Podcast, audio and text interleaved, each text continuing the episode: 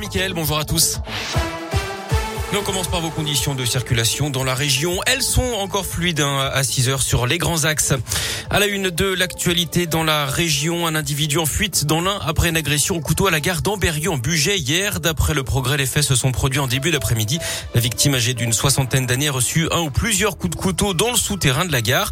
Les gendarmes ont lancé des recherches pour retrouver le suspect. Une équipe cynophile a notamment été déployée. Les jours de la victime ne sont pas en danger. Elle a pu sortir de l'hôpital. La piste terroriste est écartée pour le moment. Grosse frayeur dans la région pour une famille lyonnaise. Hier, une maman et son fils de 12 ans se sont perdus dans le massif du Jura pendant une randonnée. Les secours ont été alertés par les victimes vers 14h30 d'après le progrès. Elles se sont égarées dans un demi-mètre de neige avec des douleurs aux pieds causées par le froid. Elles ont finalement été héliportées et rapatriées saines et sauves vers leur voiture. Ils avaient été interpellés dans la nuit de vendredi à samedi. Les quatre individus suspectés d'avoir agressé le gérant du Blackbird Café à Saint-Etienne sont sortis de garde à vue. D'après le programme mineur et trois majeurs sont concernés. L'enquête se poursuit en attendant les déclarations de la victime qui n'a pas encore pu être entendue en raison de son état de santé.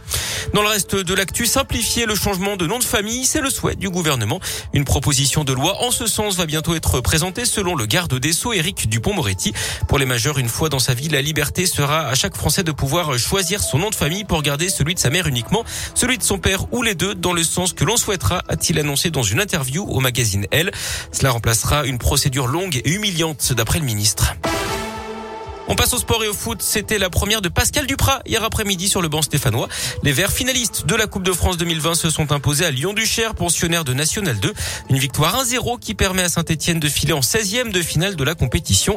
C'est Arnaud Nordin qui a inscrit l'unique but de la rencontre en première période. Alors tout n'a pas été parfait pour les Verts, mais la qualification est là et c'est bien l'essentiel.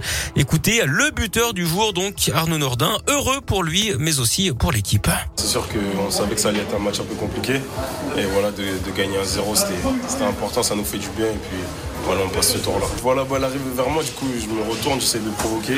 Puis je vois un angle de frappe et j'essaie de, bien la placer, ça me réussit. Donc je suis content pour l'équipe et je suis aussi content pour moi. C'est quand même fatigant, il faisait froid, le terrain était un peu compliqué. Donc on va se reposer et on va, repartir dans le battant pour mercredi. Et pas beaucoup de répit hein, pour les Verts qui rejoueront dès ce mercredi. Cette fois-ci, ce sera en championnat hein. et ce sera crucial pour la Saint-Etienne, dernière de Ligue 1 et qui recevra le FC Nantes. Dans les autres matchs en Coupe de France, hier, pas d'exploit pour euh, Andrézieux, l'autre club de la Loire, battu par Montpellier, un but à zéro. Samedi, Clermont avait fait honneur à son statut et avait largement dominé les amateurs de chemin bas d'Avignon, quatre buts à zéro. En parlant d'amateurs, fin de l'aventure hein, pour les clubs du Rhône au Lyonnais, sorti par Bastia, 3 buts 1. Et pour l'EFC Vénitieux, éliminé par Créteil, 3 buts à 0.